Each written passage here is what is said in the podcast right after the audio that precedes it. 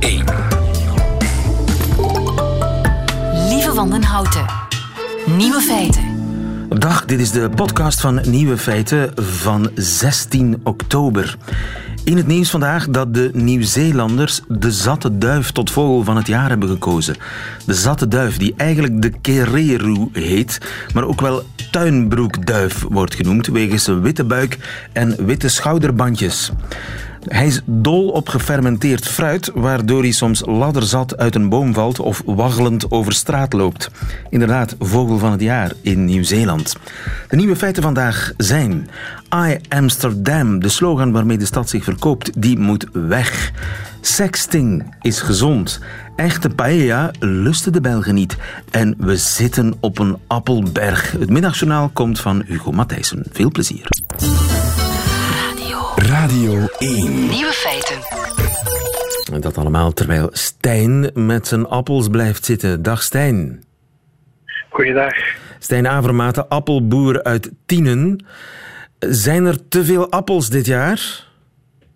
De oogst is heel goed gelukt van het jaar door de, het goede voorjaar en de mooie zomer van dit jaar. Dus het goede weer deze zomer, de hittegolf mogen we wel zeggen, die, daar hebben de appels geen last van gehad.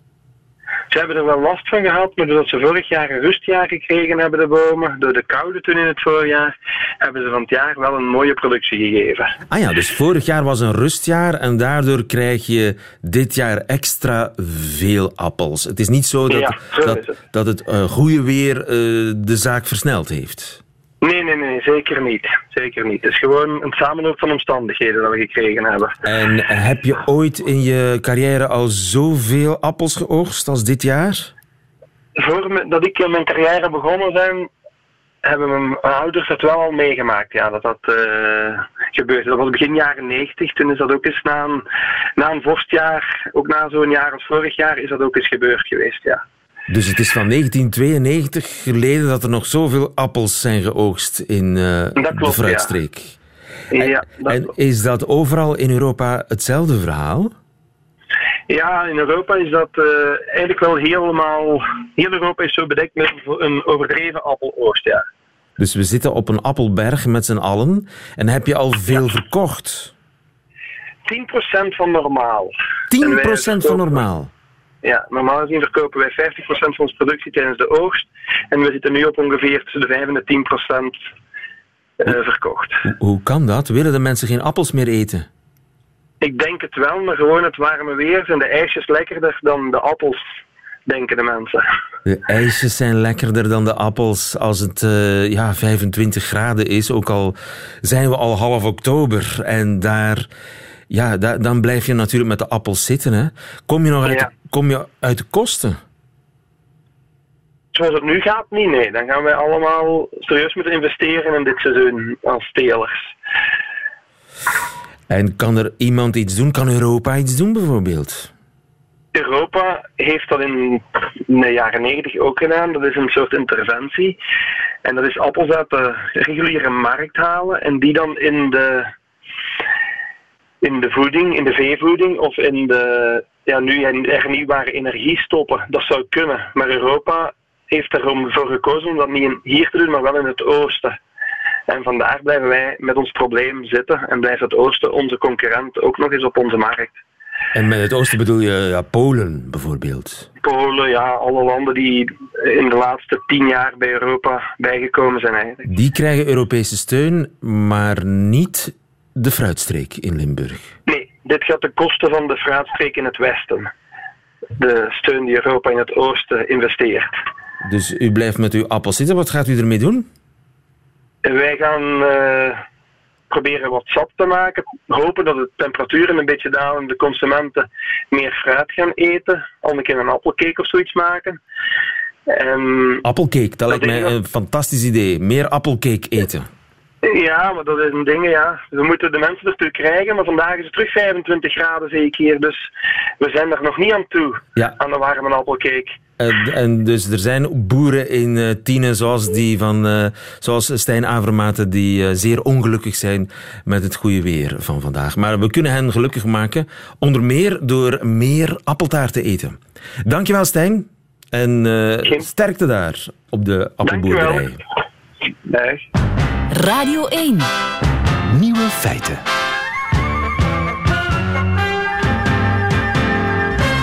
I Amsterdam, niet langer die gigantische letters op het Museumplein in Amsterdam. Als u de voorbije jaren ooit in Amsterdam was, dan heeft u ze ongetwijfeld niet gemist. Wel, die grote witte letters, die moeten weg, besliste de gemeenteraad. Goedemiddag, Peter van der Meers. Ja, goedemiddag. Hoofdredacteur van NRC en de Amsterdammer, hè? toch al een paar jaar? Ja, precies al ruim acht jaar intussen Amsterdammer. I Amsterdam, wat heeft I Amsterdam misdaan? Ja, het is een beetje gek natuurlijk. Het is inderdaad een symbool voor Amsterdam, die gigantische letters die op het Museumplein staan, maar ook op vier andere plekken in de stad. Op Schiphol staat er ook een set van die letters. Uh, twee van die sets vind ik ook wel prettig. Die reizen door de stad, die duiken uh, nu en dan eens op op een uh, onverwachte plaats. Maar werken en ze nu niet, heeft een... die slogan? Ja, ze werken wel. Eh, de duizenden, tienduizenden, honderdduizenden toeristen laten zich uh, mee fotograferen, kruipen erop, erin, eronder, uh, um, dollen ermee bij wijze van spreken. Het is echt een magneet voor selfie-junkies. Ja, precies. Uh, en die, die, die slogan en die letters zijn intussen uh, bijna 15 jaar oud. Uh, toen als een soort, een soort city marketing voor Amsterdam, of in het kader van de city marketing van Amsterdam ontwikkeld. En nu zegt de nieuwe gemeenteraad, een linkse gemeenteraad, die net geïnstalleerd is, ze moeten weg. Want waarom? een van de grote problemen van deze stad is, en dat klopt, ehm, te veel toeristen. Ehm, Amsterdam dreigt door zijn eigen uh, hoeven te zakken uh, te gevolgen van het succes van de stad zelf. En zegt dus de gemeenteraad, we gaan die letters wegdoen en dan gaan minder mensen naar Amsterdam Dus komen. de slogan was te goed? De slogan was te goed en het is natuurlijk gek. Uh, tegenstanders zeggen, uh, nou het is niet omdat we straks die letters wegdoen dat uh, de Chinezen in, in Shanghai beslissen om niet naar Amsterdam te komen overmorgen. dus eigenlijk is het een symboolgevecht dat begonnen is. Overigens zegt ook links, ja, I Amsterdam, die I, die ik, het is egoïstisch, het is niet inclu inclusief, het is niet meer van deze tijd. dus ze moeten weg. En je krijgt dus nu eigenlijk een symbool symbolisch gevecht. Ehm, ik zag dat juist dat de lokale uh, televisieomroep opriep om morgenavond met z'n allen rond I Amsterdam te gaan staan op het Museumplein en een soort grote manifestatie voor de, uh, We Amsterdam. Slogan te geven. Ja, We Amsterdam, want dat is natuurlijk het leuke, die I Amsterdam, omdat iedereen er zich bij fotografeert, is het eigenlijk een soort We Amsterdam. Het is een inclusief iets. En ik moet ook zeggen, ik vind het, het is, het is natuurlijk, het is een beetje gek. Het is, het is oh, maar een slogan. Maar wat heeft die slogan nu misdaan? Dus ik vind het echt ook wel heel erg symboolpolitiek. Wat niet wegneemt dat het echte probleem het gecontroleerd naar hier brengen van toeristen en maken dat de stad niet kapot gaat aan toerisme zoals Venetië of Barcelona dat ook dreigt te doen. Uh, dat is een echt probleem en daar moet de gemeente wel degelijk mee bezig zijn. Maar of dat helpt door de slogan te verwijderen, dat is de grote vraag. Maar is de gemeente daar niet mee bezig dan? De gemeente is daar voor een stuk mee bezig. Ook de voorbije jaren zie je al van er mogen geen winkels meer in het centrum komen, eh, komen die uh, pannenkoeken met Nutella verkopen of geen van die fake Argentijnse steak zaken uh, of fake kazenwinkels, uh, allemaal verboden. Er is voor een stuk een hotelstop. Men probeert Airbnb aan banden te leggen. Maar het gevoel is niet dat men echt aan het doorpakken is. Het gevoel blijft, er komen steeds meer toeristen naar de stad. Steeds meer goedkoop toerisme ook. Britten die hier komen um, bachelorparties vieren en die stoned en dronken door de straten lopen, um, zijn ja, tot op zekere hoogte echt wel een probleem aan het worden. En heel veel Amsterdammers uh, klagen er ook uh, erg over dat hun stad hen dreigt te ontvallen. Omdat, is Amsterdam zijn ziel aan het verliezen? Wel, dat is het gevaar. Het gevaar is inderdaad dat het, zoals Venetië, dat het een, een stad wordt waar je eigenlijk nog maar s'nachts de, de, de, de ziel merkt. Als je s'nachts om, om drie uur of vijf uur s ochtends door de stad loopt, dan merk je weer hoe mooi en bijzonder en apart Amsterdam en is. Is iets, jij woont er nu ruim acht uur, jaar, heb je dat op acht jaar tijd zien veranderen? Ik heb het uh, zelf zien, zien veranderen. In de zin dat uh, acht jaar geleden had je sommige drukke dagen. Nu heb je geen dagen meer waarop het niet druk is. Uh, dus, en zeker het stadscentrum. En ik woon toevallig, en ik werk ook in het stadscentrum, um, is, het, is het echt wel, wel heel erg druk aan het worden. Dus, en, en er zijn op, op dit moment niet echt afdoende maatregelen om, um, om die toerismestroom in te perken. Men zegt dan wel, weet je wat, we gaan die toeristen ook naar Utrecht sturen, of naar Zwolle, of naar Groningen. dat is toch ook mooi? Ja, nou, als je van Shanghai komt, dan wil je niet Groningen zien, dan wil je natuurlijk Amsterdam en de Walletjes zien. En, en het Rijksmuseum en het Museumplein. en Anne Frank. dus, dat, dus dat blijft gewoon voor Amsterdam een heel groot probleem. En merk je dat ook aan jouw buurt zelf? Ik bedoel, gaat de buurtslager weg en komt er weer een pannenkoekhuis voor in de plaats?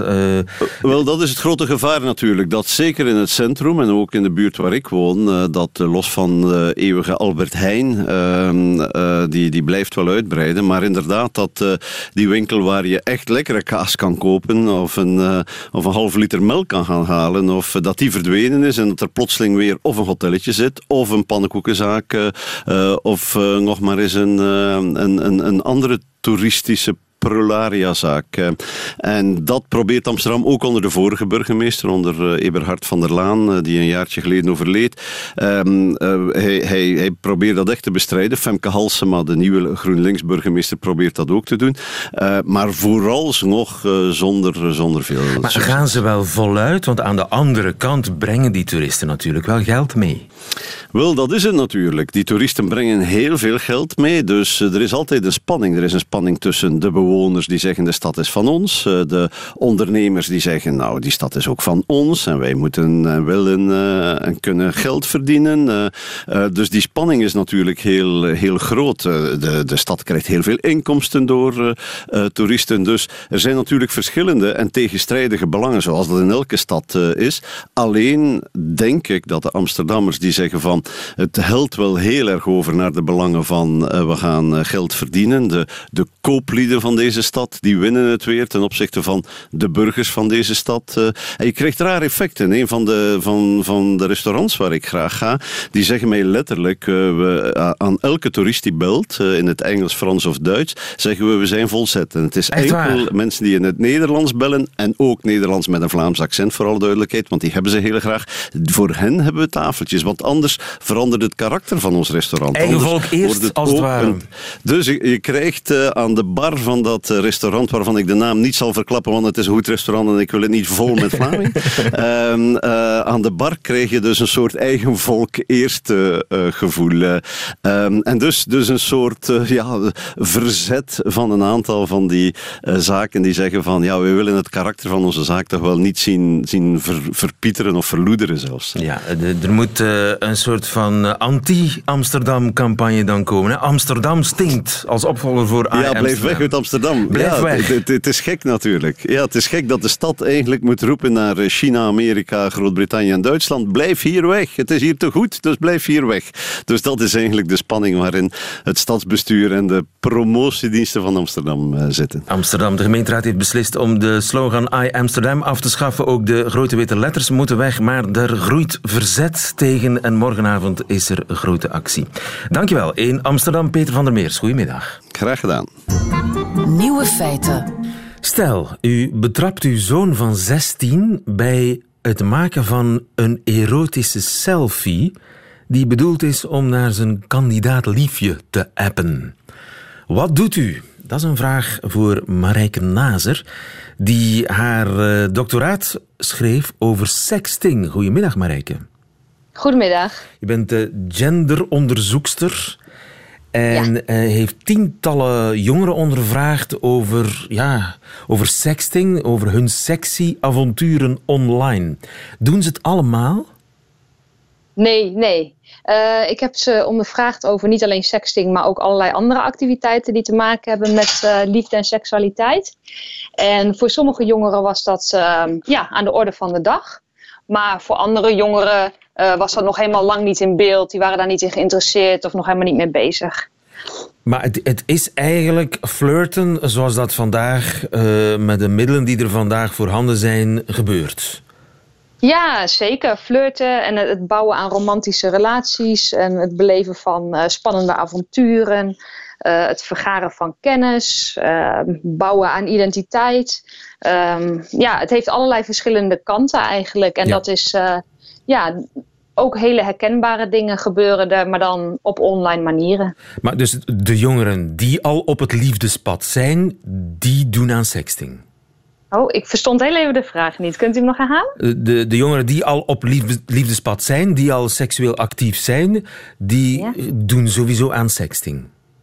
Eh, dat kan, maar dat hoeft helemaal niet. Er zijn heel veel jongeren die zeggen van, nou, ik doe dat veel liever offline. Ehm, als, als iemand mij eh, sexy of naakt wil zien, dan, ehm, ja, dan eh, moet hij maar langs mijn huis komen. Ehm, en voor sommige jongeren zijn sexy foto's of filmpjes bijvoorbeeld wel een manier om dat te doen. En kun je daar op de een of andere manier een getal op plakken? Is dat een, een minderheid, een, de helft, een meerderheid? Ik heb eh, een van de onderdelen van mijn onderzoek was een enquête, hoewel die niet helemaal representatief was. En daar gaf één op de vijf jongeren aan van ik heb wel eens een sexy foto of filmpje aan iemand gestuurd. Ja, en dan hebben we het over, eh, niet alleen over tekst, maar echt over foto's. Waarin Ja, ik mezelf. Ja. eh, voor een Ja. deel blootgeef. Of zelfs helemaal blootgeef. Nee, soms gedeeltelijk, eh, soms helemaal. Ehm, ik heb in die, in die specifieke vraag heb ik wel echt gevraagd naar een sexy pose, zeg maar. Ja. Ehm, dus het moest wel sexy zijn, maar dat betekent helemaal niet per se dat het helemaal naakt is. Ook dat is iets wat eh, volwassenen vaak invullen, maar wat helemaal niet per se het geval is. Het kan ook met inkijk zijn, of in een bikini, of eh, met een handdoek om, of nou ja, dat soort foto's. Is dat wel zo verstandig om dat te doen? Eh, ja, nou, in principe kan het een hele positieve bijdrage leveren aan eh, het leven en aan het seksleven van jongeren. Ehm, dus ehm, In principe er is het een hele goede. Ja, in principe is het gewoon heel leuk en gezond. Ehm, het kan natuurlijk ook eh, misgaan. Hè? We kennen de verhalen waarbij beeldmateriaal wordt gedeeld met mensen die dat eigenlijk helemaal niet hadden mogen krijgen. Maar het gaat pas mis als iemand besluit om dat materiaal verder te delen. En dan is ook degene die dat verder gedeeld heeft, is verantwoordelijk voor die fout. En dat is ook degene die we aan moeten spreken. Dus niet degene die, die, die de foto gemaakt heeft. Nee, want die is gewoon ehm, bezig met vormgeven aan seksualiteit. Ehm, je kunt het vergelijken met het argument van het korte rokje. Als, als een meisje wordt lastiggevallen, dan komt dat niet doordat zij in een kort rokje liep, maar dan komt dat omdat iemand heeft besloten om haar lastig te gaan vallen. Eh, dus we moeten goed kijken als er dingen fout gaan. Wie is er verantwoordelijk? Wie moeten we aanspreken? Dat is niet degene die een foto maakt of een foto stuurt. Maar dat is degene die besluit om die foto verder te verspreiden zonder toestemming van de maker. Juist ja, en dikwijls krijgt de maker het vingertje, want ik herinner me zelfs Ja. politiecampagnes, denk ik, in Nederland, waarbij gewaarschuwd wordt, eh, doe niet aan sexting, doe het niet, gevaarlijk. Ja. Dus ja, Ja. en als je Ja. dan eh, geconfronteerd wordt inderdaad met een naaktfoto of halfnaaktfoto van jezelf, die circuleert op het internet, ja, dan had jij maar zo stom niet moeten zijn. Ja, en ik vind het heel pijnlijk dat ehm, een, een heel invloedrijk instituut als de politie eh, in Nederland dat aanraadt. Ehm, omdat ze daarmee natuurlijk allereerst de seksuele vrijheid en het seksuele plezier van jongeren inperken. Door te zeggen van doe dat maar niet. Dat is een heel erg ouderwets eh, of, of Amerikaans haast eh, model. Ehm, maar het is ook potentieel schadelijk. Want eh, als het dan misgaat, dan weten jongeren al... ja, als ik naar de politie ga, dan gaan ze zeggen dat ik dom ben. Ja. Dat het mijn eigen schuld is. Dus als het misgaat, durven ze ook gewoon geen hulp meer in te schakelen. Dus het is een En grote fout het- als het misgaat Ja. om naar de, de eigenaar van het lichaam, eh, te, of, de, maker van de auteur van de foto's te wijzen. Het gaat om Ja, de, degene die ze deelt, die, eh, die Ja. moet aangesproken worden. Want op zich is er niks mis mee. Het is, het is gewoon de seksuele ontdekkingstocht van jongeren. Alleen doen ze dat op eh, de manier van 2018. Het is flirten 2.0. Nu, eh, stel, ik ga terug naar mijn voorbeeld. Ik, bestrap, ik betrap mijn zoon van 16, die ik niet heb overigens, eh, bij het maken van een erotische selfie. Ik kom de kamer binnen, staat hij daar, ehm, in, Ja. in, in een raar soort eh, houding met een raar soort slipje aan. Wat doe ik? Ja, ik zou niet per se een rare houding of een raar soort slipje noemen. Het is, seksualiteit eh, is eigenlijk gewoon heel gewoon en fijn en leuk. Dus eh, het woord raar is, zou ik niet gebruiken. Ehm, ik denk dat het voor uw zoon onprettig is dat zijn vader binnenkomt als hij hiermee bezig is. Ja, ik had moeten Dus kloppen. dat is ook waar. Dat is ook waar. Ik had moeten kloppen. En ehm, verder eh, zou het een goede aanleiding kunnen zijn eh, voor een gesprek gewoon over sexting meer algemeen. Ehm, Ik en moet zijn telefoon niet hebben- afpakken. Of het gebruik ervan Nou. beperken. Of, of zelf op Instagram gaan om hem te volgen. ja, ik vind dat nogal heftige maatregelen. En dan denk ik, kinderen of, of jongeren hebben ook gewoon recht op privacy en uh, moeten ook hun eigen keuzes kunnen maken. En bovendien denk ik dat je meer hebt aan een gesprek met je kind dan een soort van surveillance. Um, van wat doe je allemaal, ik hou je in de gaten. Dan bedenken ze wel manieren om het stiekem te doen. Heeft geen enkele zin om de politieman uit te hangen. Nee, ik denk dat je beter het gesprek aan kunt gaan. Want dan kun je het ook gewoon hebben over... Goh, wat voor foto's maak je dan? En met wie deel je die?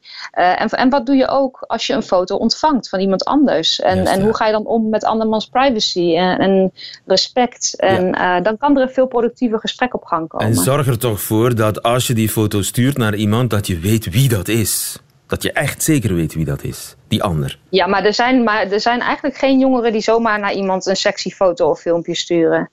Uh, jongeren zijn daar over het algemeen uh, heel voorzichtig mee en denken daar heel goed over na. Die hebben natuurlijk ook alle waarschuwingen inmiddels wel gehoord. Um, dus die, die gaan echt niet zomaar iets sturen naar iemand. Zo stom zijn ze niet. Wij denken dat ze zo stom zijn. Maar zo we stom zijn dat, ze maar niet. we onderschatten, nee, we onderschatten jongeren echt heel erg. En um, over het algemeen, um, er zijn natuurlijk bepaalde groepen jongeren die misschien extra kwetsbaar zijn, met wie je dit gesprek iets uitgebreider wilt voeren.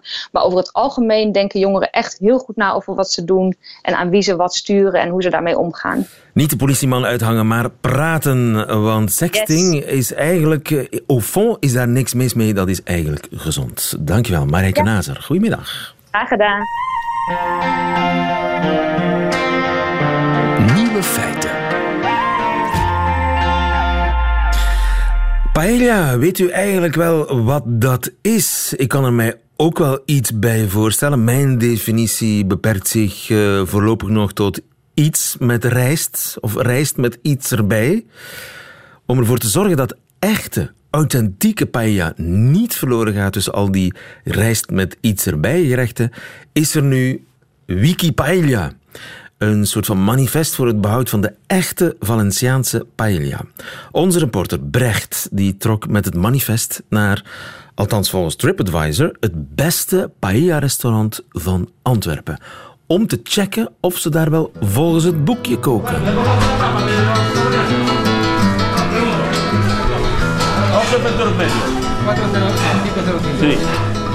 Ik kom voor uh, het gerecht. Het gerecht.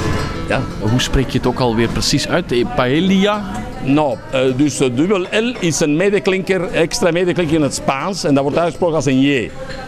Dus in het alfabet is een L en een dubbel L en dat wordt uitgesproken als J. Dus paella. Paella. Ja. Ik zoek de authentieke paella in België. U bent Spaans? Ik ben, wij zijn Spaans. Uh, ja, de authentieke was vroeger uh, restaurant in Valencia, want die waren van Valencia. En die uh, een Valenciaan, paella en zijn appelsine, dat is untouchable. Hè? Dat mogen er niet aankomen. Maar dat doet u wel? Nee, ja, ja, wij zitten hier al van 72. Dat is al een heel eind, hè, toen dat look stonk en olijfolie stonk. Ondertussen is het allemaal gezond. Maar die paella die hebben we natuurlijk moeten maken een beetje naar de smaak van, van, van de Belgen. Hè. De Belgen die willen er wat meer in vinden als gewoon uh, een rijst met wat snijbonen en een, een konijn of kieken. Hè. Dus tegenwoordig is dat gewoon rijst met dingen. Hè. Je moet zien dat vijf jaar geleden die, uh, die een Engelse kok, hoe heet hem daar? Jamie Oliver. Die, ja, die heeft er eens uh, chorizo in gedaan en dat was, dat was echt uh, in Spanje een vloek. Hè. Dat is zoals ananas op een pizza in Italië. Hè. Maar eigenlijk wij uh, ja, een beetje voor ons Belgisch, Vlaams publiek het, allee, het gerecht een beetje voller gemaakt. Met frieten? Nee, frieten niet. ja, je kunt er niet op frieten bij bestellen. Nee, nee, gewoon de paella, dus verrijkt. Maar is het nog paella? Want... Ja, tuurlijk. Ik maak me een beetje zo. Ik ga nee, nee, zeggen. nee. Je moet paella dan zien. Als het een Valenciaanse paella is, ja, dan is het... Nee, dan, dan is het geen paella voor mij. Als het Valenciaans is, maar is dat ook zo sokkarat, half aangebrand. Als ik dat aan mijn klanten geef, dan geef ik dat ook terug. Dat is gewoon, dat moeten ze hebben, want dat is ongezond. Terwijl in, in Valencia is dat, moet dat sokkarat, dat is de aanbranding, een zachte aanbranding. moet dan niet, niet zwart, giet zwart zijn, maar het moet wel een, aangebrand zijn. En daar vechten ze voor op het laatste, voor dat liste erachter te schrabben. Dat is typisch Valenciaans, maar ik denk dat je de Belgen er niet meer kunt bekoorden. Authentic paella have their roots in the community of Valencia. Uh, ik weet niet waar uw roots liggen. Galicia. Dat is Noordwesten, ja. Santiago Compostela. Dat is ver weg, hè? Dat is ver. Dat is duizend kilometer van Valencia, ja. Uh, hmm. Wij, kweken ook geen, wij, wij, produceren ook geen rijst. Nee. In Valencia wel? Jawel. Ah, Oké, okay. dus je, je moet je rijst wel in Valencia gaan halen? Onder andere. authentic uh, paella, they're cooked in accordance with traditions of each region uh, in the community of Valencia. Ja, lang. Sommigen doen er wel wat slakken bij. hè. Escargot, ja, sommige, ja, dat is zo. Welke uh, overtrainingen doen ze in deze regio hier van het Antwerpse? Ja, ik kan het niet beter zeggen, want in Spaans zeggen arroz con cosas. Dus rijst met dinges. dinges dan, uh, wat je wilt, wat je, wat je vervoelt. Hè. Erwtjes? Erwtjes, ja, dat is, dat is ook een vloek hè, voor een Valenciaan. Ik weet niet waarom, maar ik gebruik ook erwtjes. ja. Maar voor een Valenciaan is dat een vloek. Je kunt er niet van uitgaan dat je die Valenciaan ooit gaat overtreffen. Niet de beste kok. Zijn, zijn, zien, zien, zijn. Maar in werkelijkheid, in theorie, moet je natuurlijk dat, maar ja. Maar de beste kok die bestaat niet bij hen, hè, want vijfde puntje, authentic paella uh, is the heritage of everyone and belongs to nobody. Dus het is van iedereen en behoort aan niemand. Dus niemand zo genre Meus of Van Hoven Ja, bij hen. paella in het Spaans letterlijk wil zeggen paella, voor haar. Dus madame kookt heel de week en de zondag is de man die kookt voor mevrouw. En maakt paella, en maakt iets. Iets dat licht aangebakken is. Ik begin het te snappen. Ja, oké, oké, oké. Ja, want ze kunnen, kunnen het niet beter doen als eh, mevrouw, hè? maar paella, dat is letterlijk paella, voor haar. Voor haar. Ehm, jij die heel de week eh, voor haar kookt, wat doe jij op zondag? Ook paella koken, ja. Allee, mijn, dochter heeft dat liefst, ja. Mijn dochter, voor haar, ja. Die wil mijn rijst, ja. Dank je. Ik ben blij dat ik hier binnen mocht. Ik ben blij. Ik zal niet zeggen wat ik gezien heb. Het zijn erwtjes en het was kip en gambas. Maar ik vermoed dat het zeer erg lekker is. eh. Ja, want uh, echte paella is niet te vreten als ik het zo hoor. Las Manias, zelfs daar zondigen ze tegen de uh, paella-regels. Nieuwe feiten. Middagjournaal. Toen ik vanmorgen mijn auto startte, ging er een alarmlichtje branden. Er stond een korte uitleg bij. En dat was maar goed ook, want dat oplichtende symbooltje leek vooral op de wonderlamp van Aladdin. Ik moest de motorolie bijvullen. Ik heb geen verstand van techniek, maar ik had al verhalen gehoord over motoren die spontaan de geest geven als je rondtuft met te weinig olie. Vandaar wellicht die wonderlamp die de chauffeur spontaan met een geest zal associëren, dacht ik even. Maar zo'n dashboard is overal hetzelfde. En uitdrukkingen als to give the ghost of le moteur a donné l'esprit zijn, voor zover ik weet, niet courant bij onze vrienden, de anderstaligen. Het lampje knipperde niet. Het doofde spontaan uit na een seconde of tien. Dat stelde mij na lezing van pagina 95 van de handleiding enigszins gerust. Om te checken of de auto consequent bezig was qua alarmsignalen, zette ik de motor even af en weer aan. Volgens het boekje mocht ik er nog even mee rijden. Ik dus naar de plaatselijke Doe het zelf supermarkt.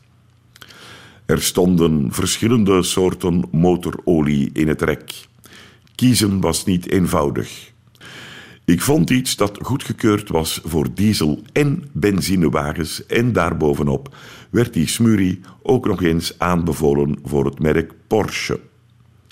Dan kan het geen rommel zijn, meende mijn innerlijk kompas, dat zich wel eens op duurdere merken richt omdat die beter zouden zijn. Daar mag men zich nooit aan laten vangen, maar ach, het ging maar om een litertje olie.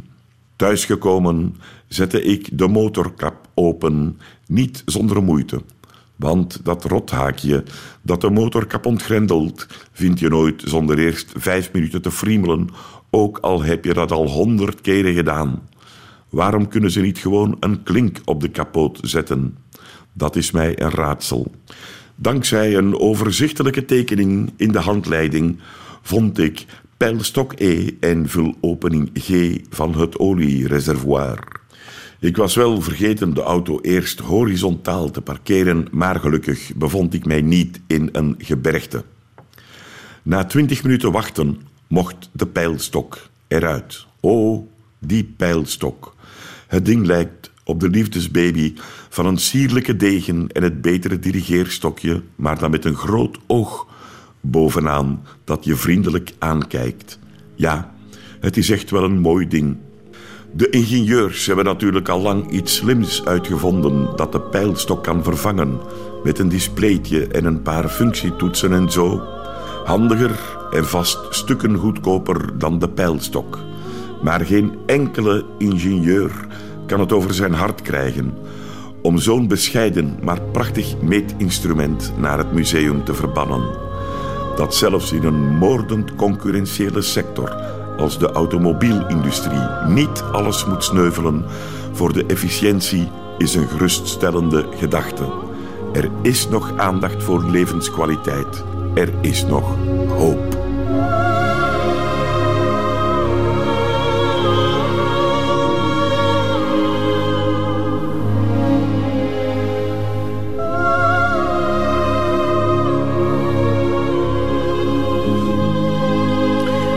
Middagjournaal met Hugo Matthijssen, een ode aan de pijlstok. Meteen het einde van deze podcast, maar u vindt er nog veel meer op radio1.be en op alle gebruikelijke podcastkanalen. Tot volgende keer.